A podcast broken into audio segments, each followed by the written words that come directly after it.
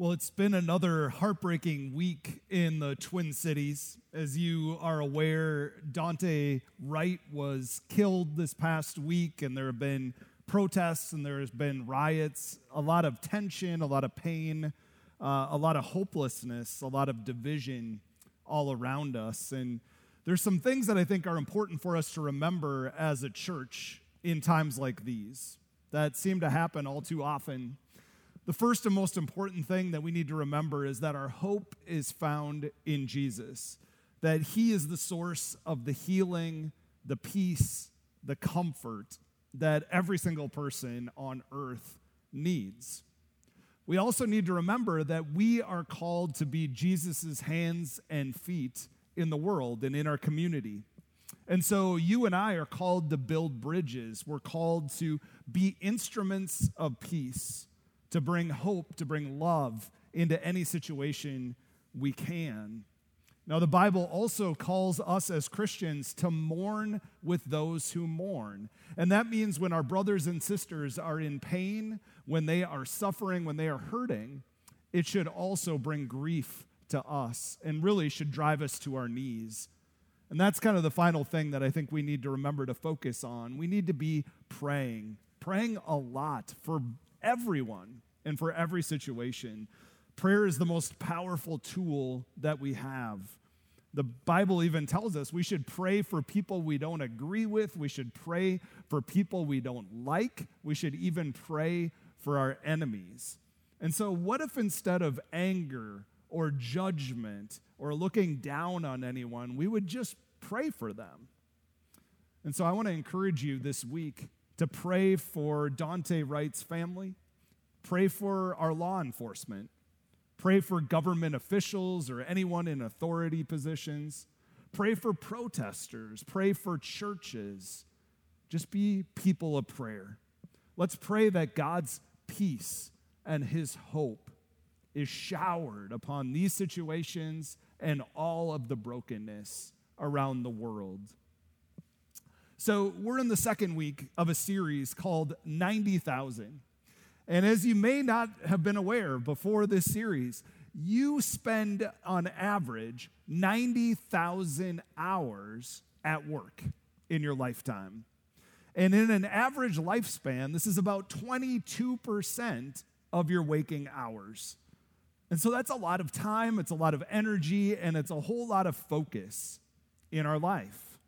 And so last week, Pastor Jason kicked off the series and he reminded us of some basic truths about work. When you look at the first pages of the Bible, Genesis 1 to 3, we start to see that God is a God who works. God creates, God forms. He even gets his hands dirty as he forms human beings and forms the earth. Now, as human beings are created, the very first blessing, the first gift that God gives to them is the gift, the blessing of work. And it tells us that work is something that gives us purpose. Work is something that matters. Work is actually a way that we are bonded to who God is and what his character is and what his mission is. In its purest form, work gives purpose and meaning and significance. But then the fall happened when sin entered the equation, when Adam and Eve chose to disobey God. And as one of the punishments for sin, God curses the ground. But when he does that, we have to see how grace filled this is because God deflects the curse that was rightfully meant for Adam and Eve. He deflects it onto the ground. But one of the effects of this is that work becomes impacted by it work became difficult, it became painful, it became misplaced.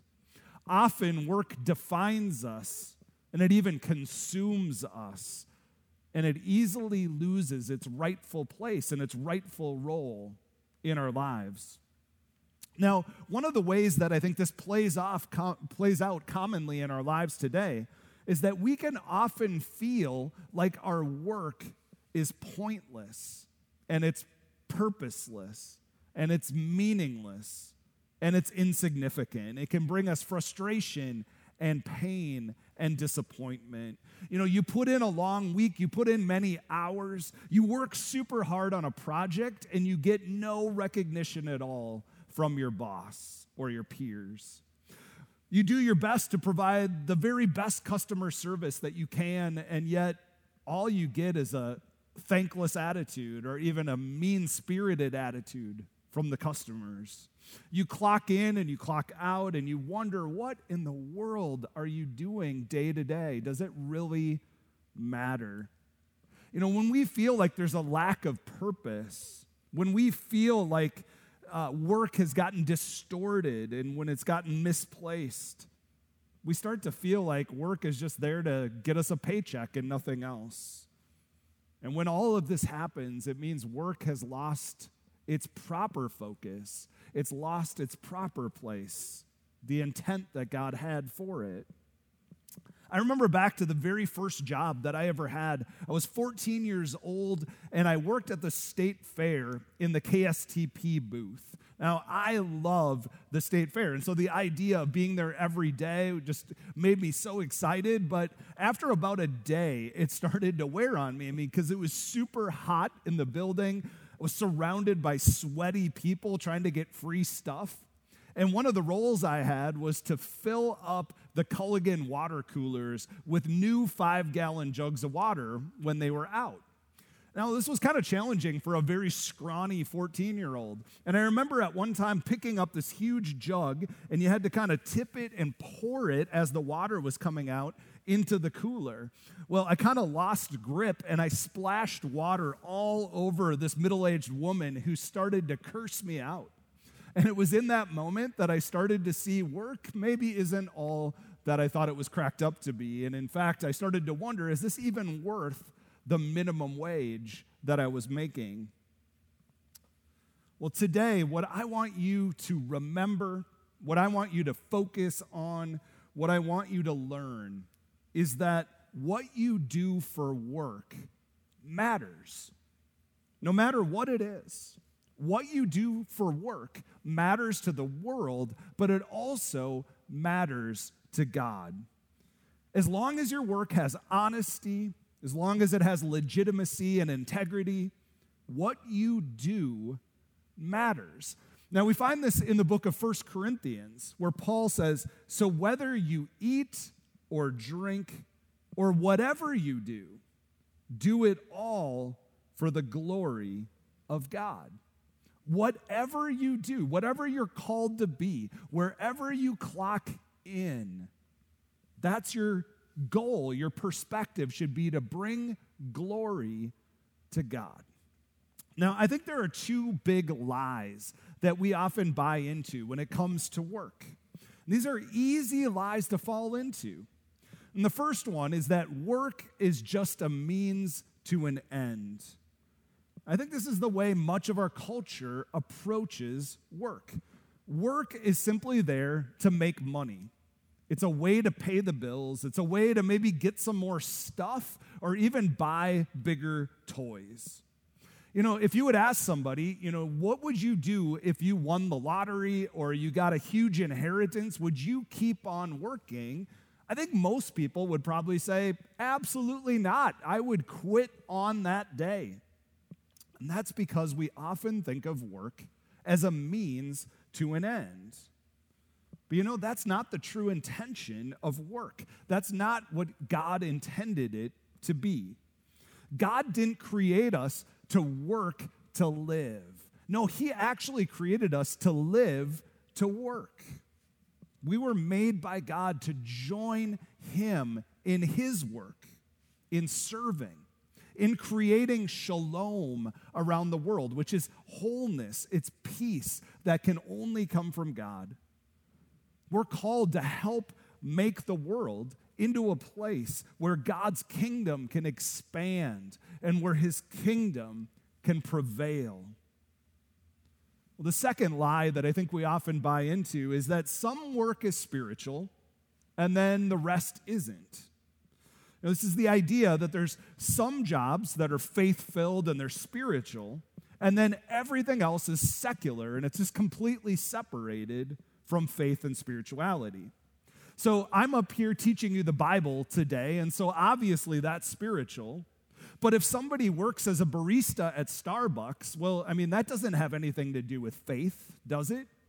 Although I would say that a really good cappuccino can be a spiritual experience for sure. But you see, we end up making this false divide. And we say things like, well, I'm just a salesman, I'm just a truck driver, I'm just a financial advisor, I'm just a stay at home mom or dad.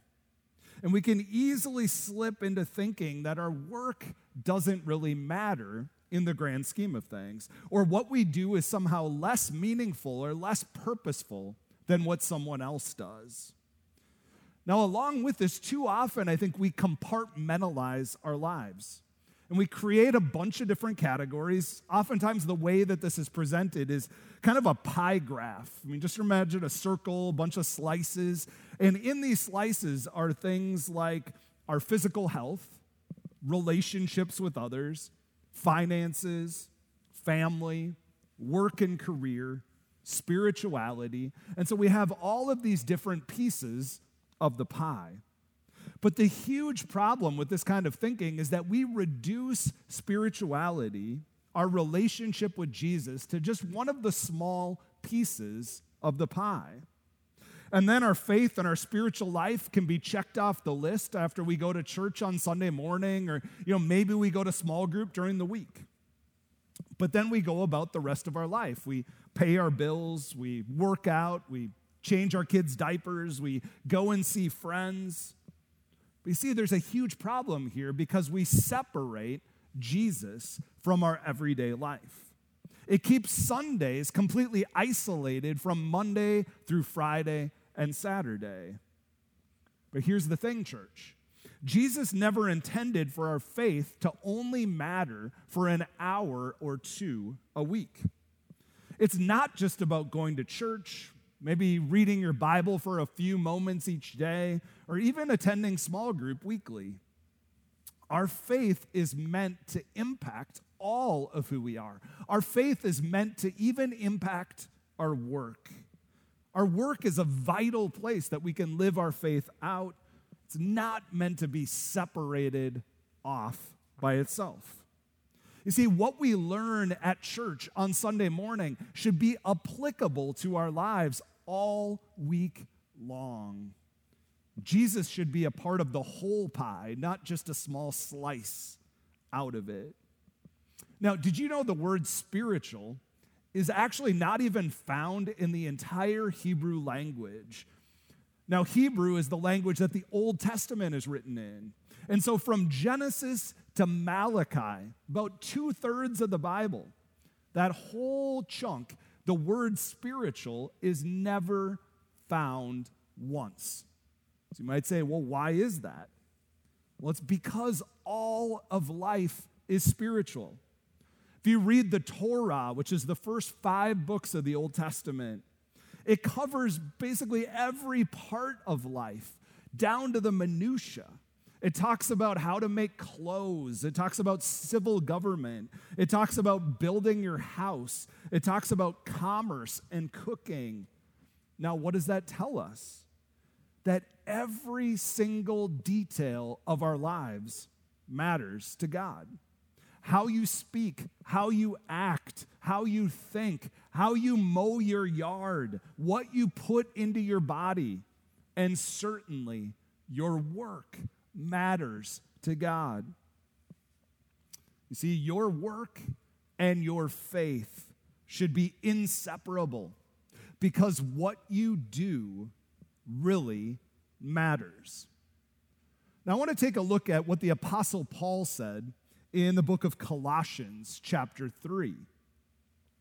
What he says to us is this whatever you do, Okay, again, there's that phrase whatever you do, it doesn't matter if you are working at a car dealership, if you are a financial planner, if you work in an office building, or you walk, work in a store, or you work from home, whatever you do, work at it with all your heart, as working for the Lord, not for human masters, since you know that you will receive an inheritance from the Lord as a reward. It is the Lord Christ you are serving. Again, whatever you do, it's pretty comprehensive. It's, there's no footnote that says, accept the things that you despise doing or the things that you wish weren't in your job description. No, whatever you do. Now, we need to understand the context for, for this writing. Paul is writing specifically to slaves and servants, which sounds pretty jarring to us today in our culture. But in the first century, this was pretty common. Now, slavery in the first century was much more like indentured servitude. You could be bought out by someone else, or you could buy your way out. But as we consider Paul's words, imagine all of the things that a slave or a servant would have had to do in the first century.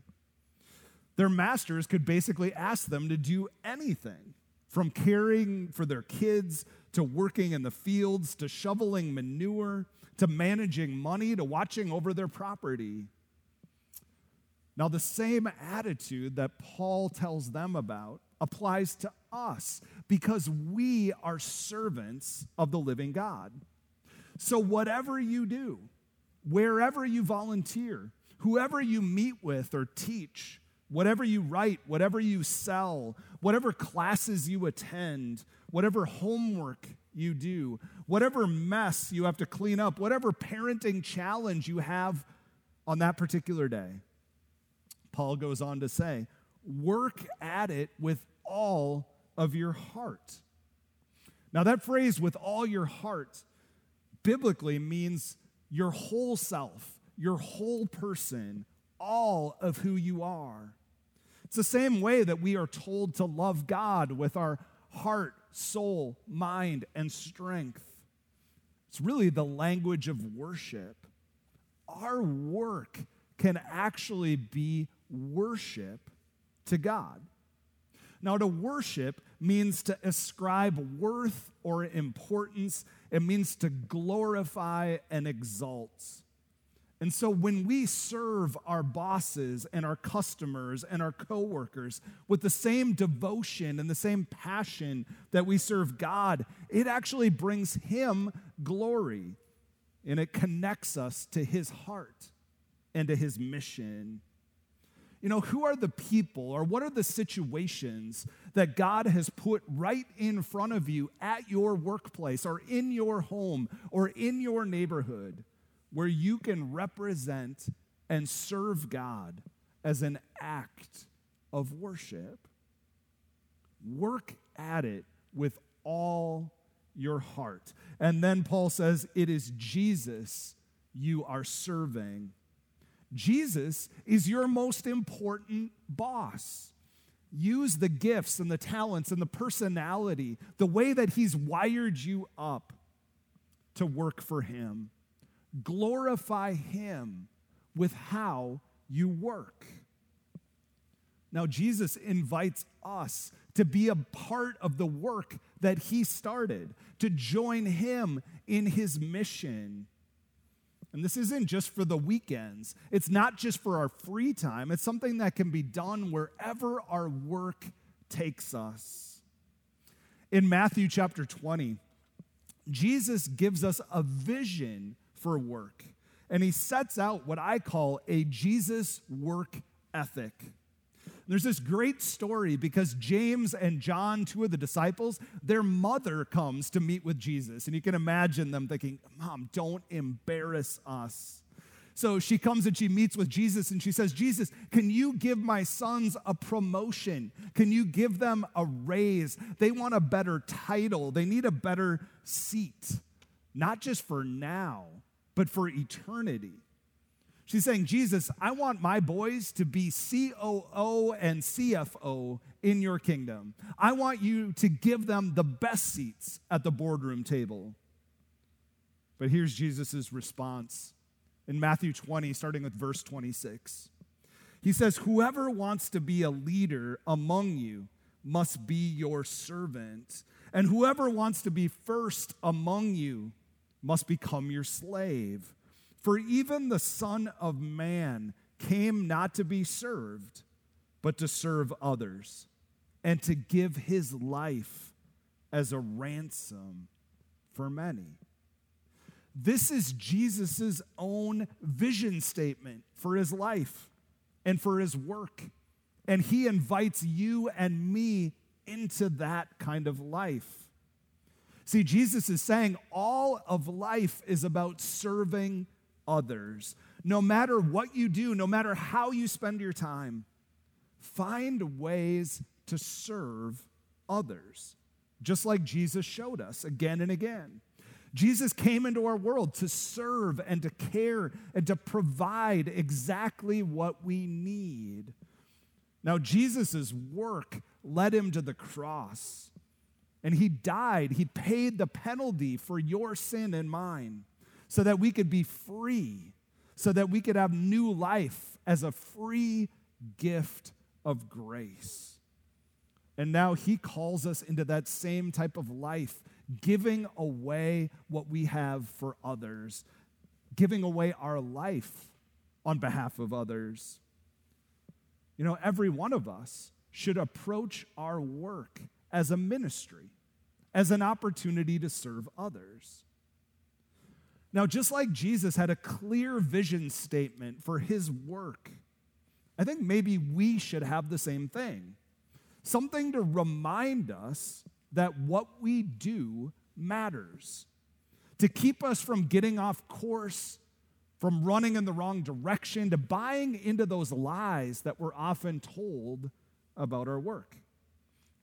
I think if we could stay focused on Jesus' vision for work, it could change our attitude and our outlook from day to day. It could make our 90,000 hours so much more fruitful and fulfilling.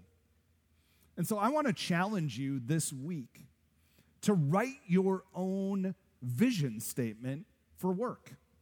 And to do this, I would invite you to complete this sentence At my work, I serve Jesus and people by and fill in the blank.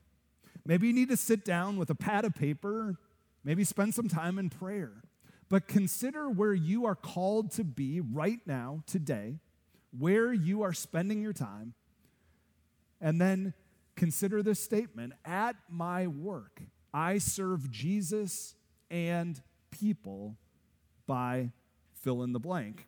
And if you say something like, But all I do is sell cars, well, you might say, At work, I serve Jesus and people by helping people get where they need to be.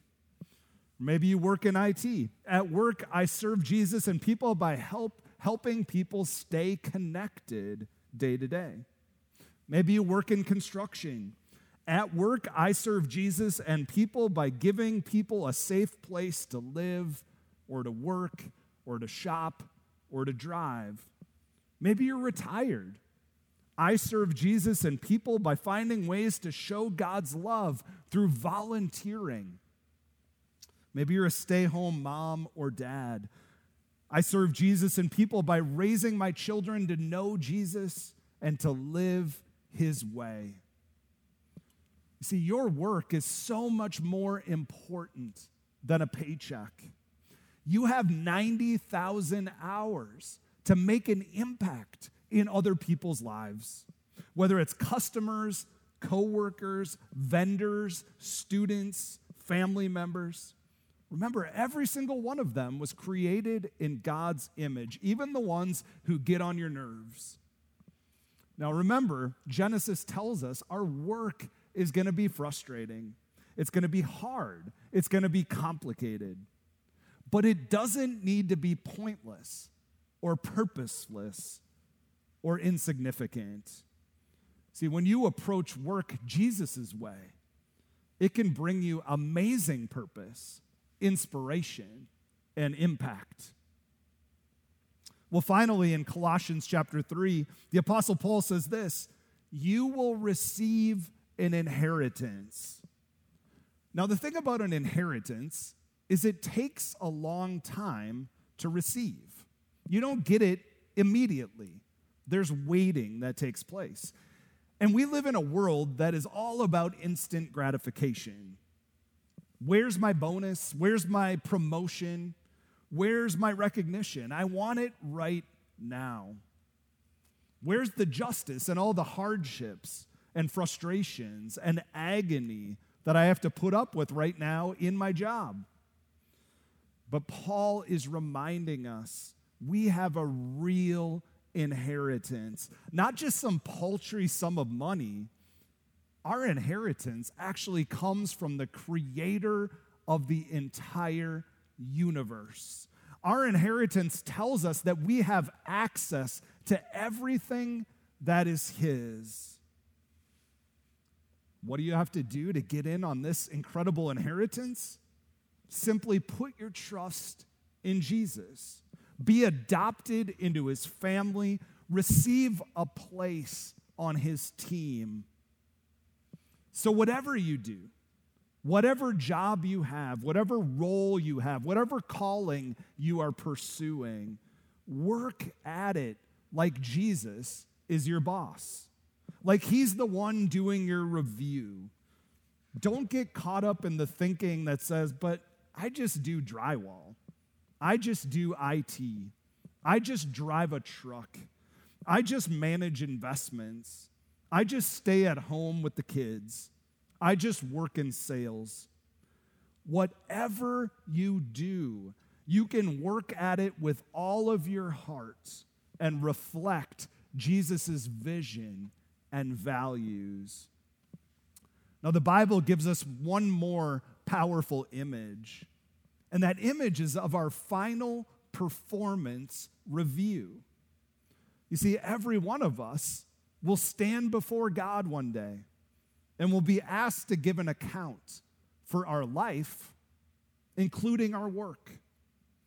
And you see, when we live in faith, when we trust Jesus, when we accept his gift of grace, and then we live out his vision for life and work, well, then we'll hear God say these amazing words Well done, good and faithful servant. You have been faithful in handling this small amount.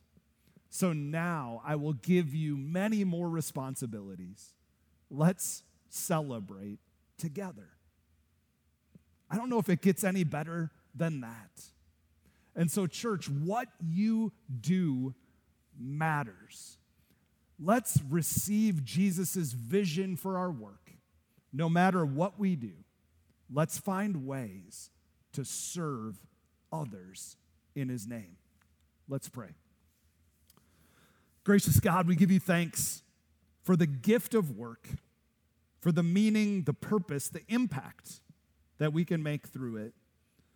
God, help us to remember your true intention.